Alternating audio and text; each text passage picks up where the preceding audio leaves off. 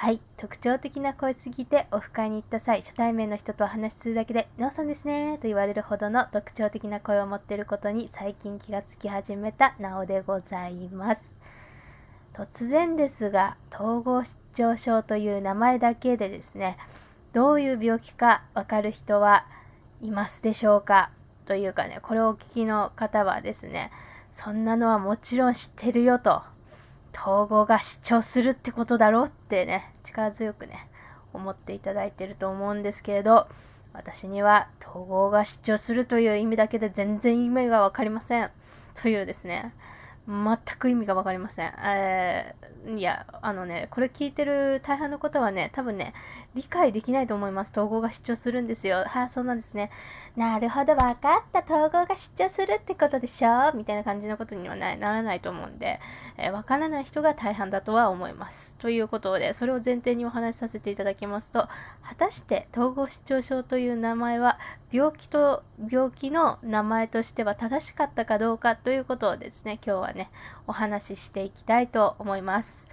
でですね、統合失調症ってね、もともと精神分裂病というね、あの、もしかしてね、これをお聞きになられてる方はね、あ、そんなの知ってるよっていうね、馴染みのあるね、病気の名前だったっていうね。で当時ね、精神分裂病って言われてた時はね、差別とかね、偏見の目で見られていたこともあり、まあこれがね、全国精神障害家族連合会っていうところがあるんですけど、このね、あの、まあつまり当事者とか家族の人が、あの、1992年、平成4年にね、あの、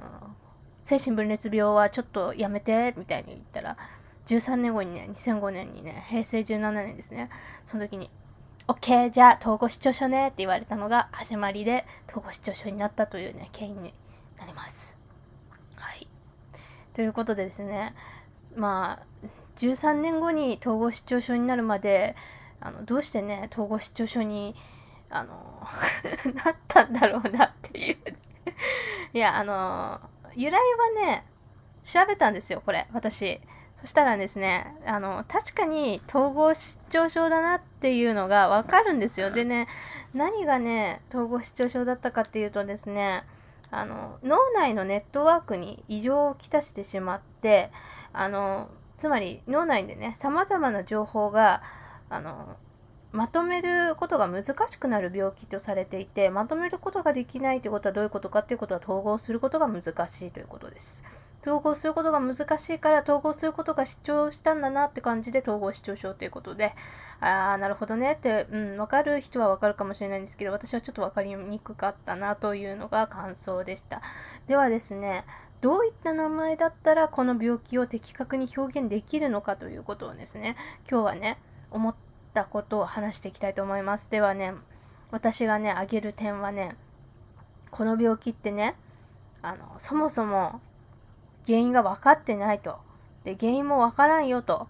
で、えー、症状もちょっと、あの、いろいろありすぎて、ちょっとね、大変だよねっていうことをね、でね、うん、でも爆裂して大変だなってあの思いますよね。いろいろなこう脳内が爆裂して大変だつまり脳内爆裂症というねそういう名前にしてみたらどうなんだろうって思い始めました。あのなんか精神分裂症っていう病気があるんだったら脳内爆裂症って言えばねちょっと中二病的になると思うんですけど。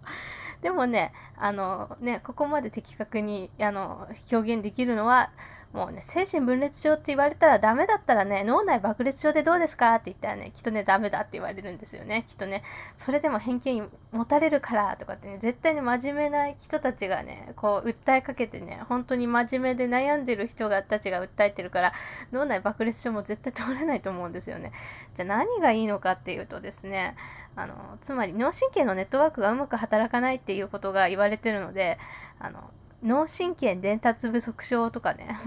脳神経伝達不足症、うん、そういう病気にしてみたらいいかなと思ったんですけど、まあ、あの脳内のね伝達物質がうまく働かないのはね別に統合失調症に限った話ではないのでそれを的確に表現するっていうのはなかなかね難しいんだろうなっていう感じです。かといってねあの妄想爆裂症？にするとですね、なんかもう本当に中二病ですよね。うん。中二病がなりやすい病気だってね、認知されるような気がしてね、脳内爆裂症もね、中二病的な名前でね、私は面白くていいなと思ったんですけど、まあ、これにね、いい名前ってね、なかなか付けられないなって思い始めました。だから統合失調症っていうね、名前を付けたのもね、13年かかったのもね、きっとね、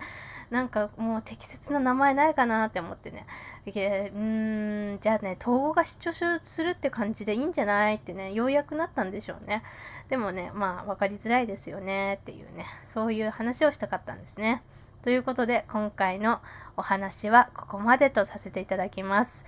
えー、次回はですね、えー、統合失調症はどんな人がなるのかっていうことに対して突っ込んでいこうと思います。ということで、またお会いしましょう。